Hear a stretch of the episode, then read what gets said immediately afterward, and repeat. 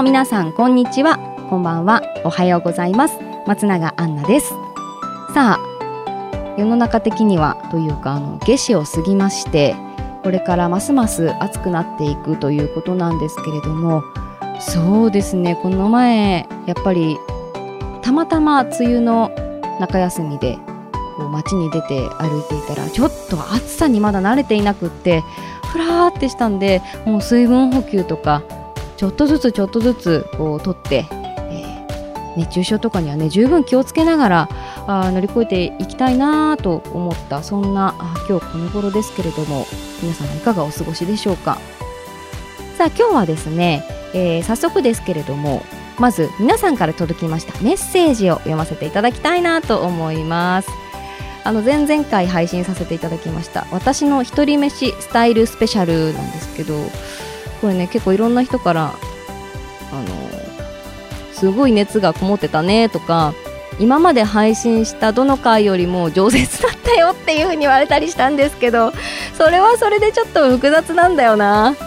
まあそれだけでも自分は好きなものを喋れてたんで楽しかったんですよ。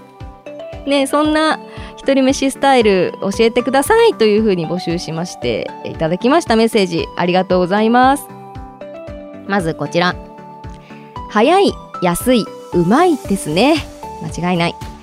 牛丼やうどんやサービスランチあるお店新聞あればなおよしですね。といただきました。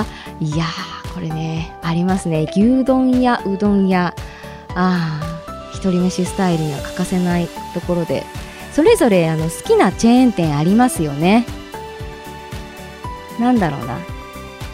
微妙にメニューが違うのかな。私牛丼屋はあんまり詳しくないけれどもあとうどん屋さんとかもあのー、どっちどっち派とかそういうのありますよね。あと食べ方とかも結構なんか生姜をのせてネギはこれぐらいの量でって結構あの好きな方は詳しい方いますよね。それ新聞あればなおよし新聞ね、あのー、一般紙とそれからスポーツ紙が置いてあって。で漫画少年ジャンプとか置いてあるようなお店ってまず絶対美味しいですよね。あとそれから歴史が長いお店が多い気がする。コミックスも置いてあったり。あれなんだろうね。なんかああいう本棚とかあると急にこう、うん、我が家っていうのとまた違うんですけど地元の友達の家に来たみたいなそういうムードがこう出る、うん、居心地が急に良くなる。雰囲気がありますよね。ありがとうございます。それからはい。えー、アンナさんが熱く語る王将しばらく行ってなかったんですが明日行きます。笑い笑い。ありがとうございます、えー、それから言われてた通り店ごとに全然味が違う。それが良くもあり怖い。わらわら。ですよね。外れの王将はなかったですか？ないんですよ。そうないです。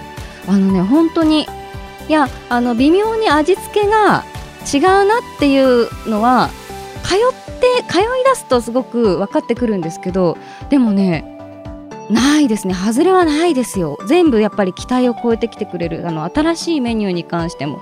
そうですね。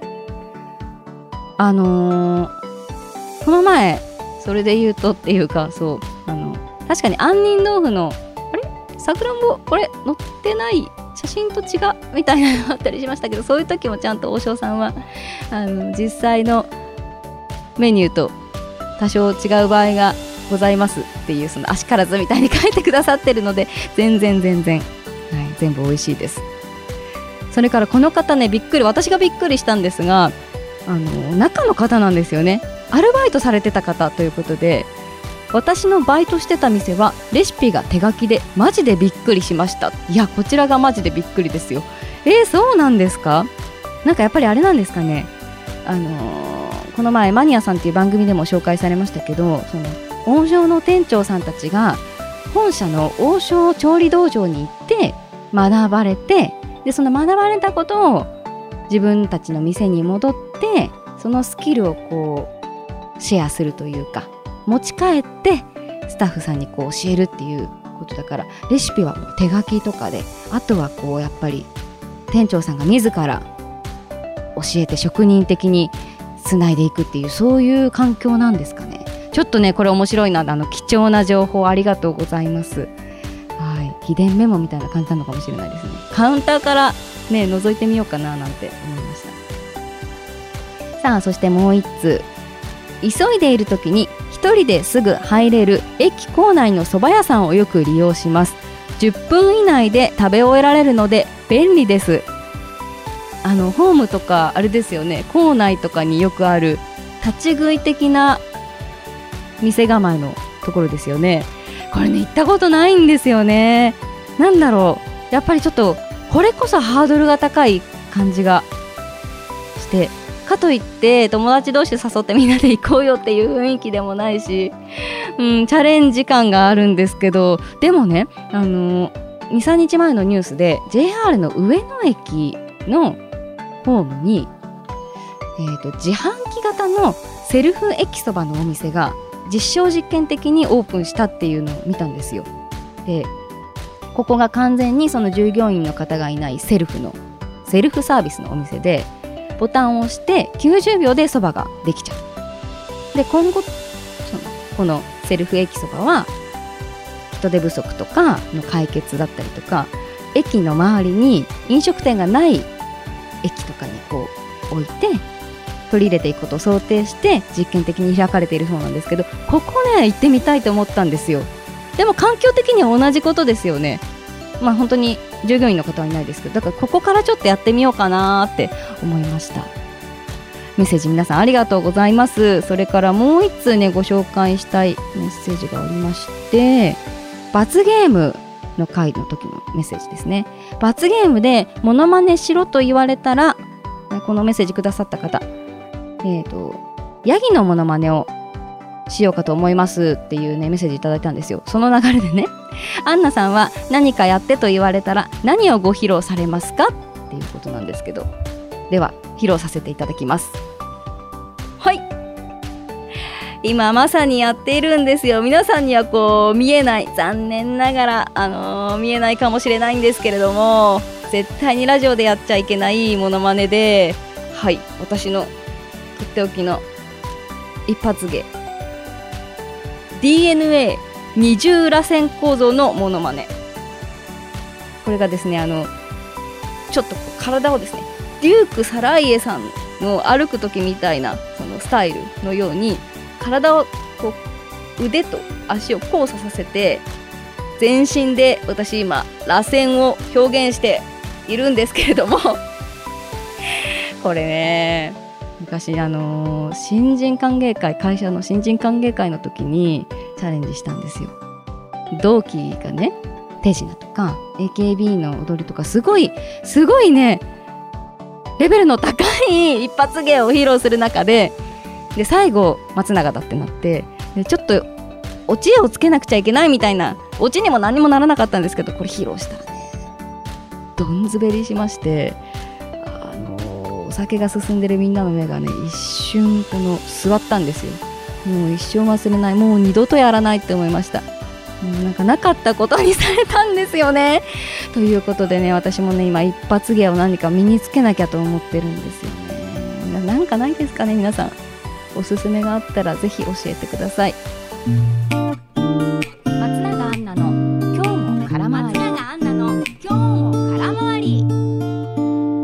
松永アンナの今日も空回り。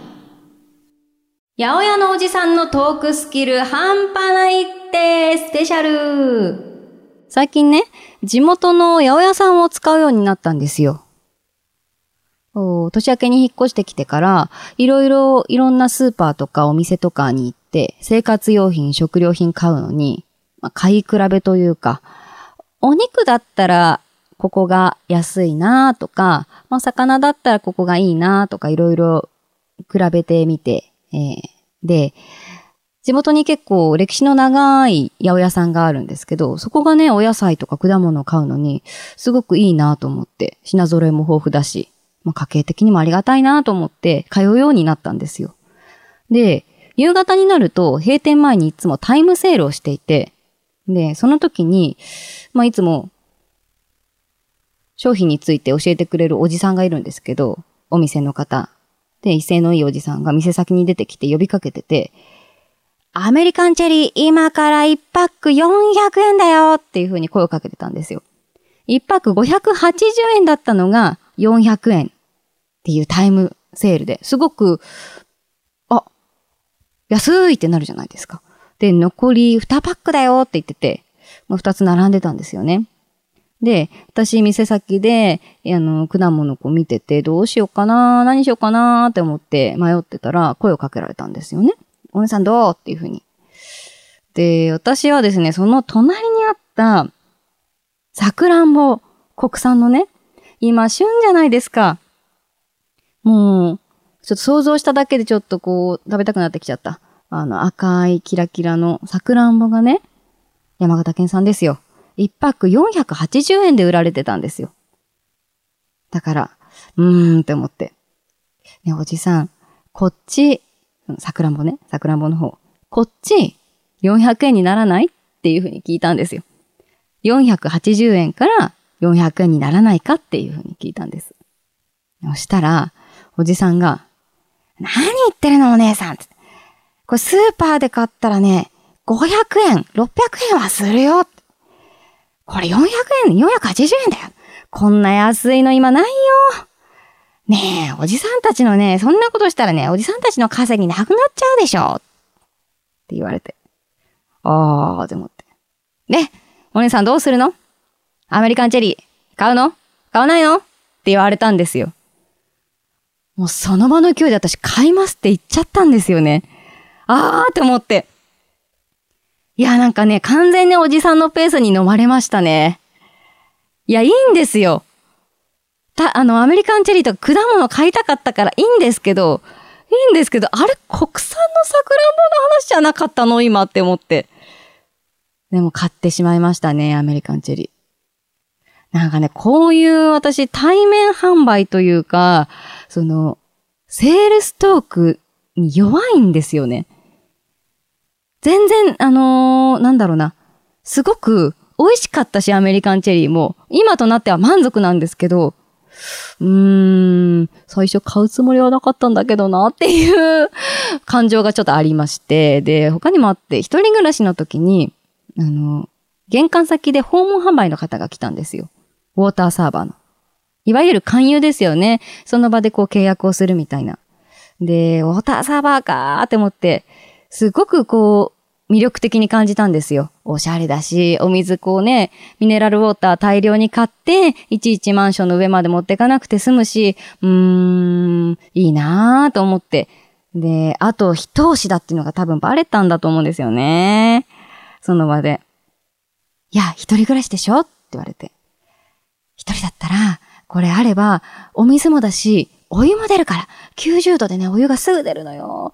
だからね、カップ麺とかも簡単にできちゃうよっていうの言われて、あ、契約しますってもうその場で契約しちゃったんですよ。うん、なんかこう、いや、いいんですよ。すごく確かに便利だった。すこぶる便利だった、本当に。お水飲みたい時に飲めて、お湯もこう、左右とかも簡単にね、水で割ってできたし。うん、だけど、だけどですよ。本当に必要だったかはわからないです、これは。いやあとね、一人だけどね、カップ麺言うてもそんなに食べないよっていうふうに思いました。っていうことがあって、なかなかちょっとこう、推しに弱いのかなというか、うーん、めちゃも美味しかったし、サーバーも助けられたんですけど、いやー、ちょっと、買うつもりはなかったんだけどなっていう思いと、うーん、まあいいかって思ってはいるんですけど、皆さんはこういう買うつもりなかったのに、あ、買っちゃったとか、そんな経験はありますか？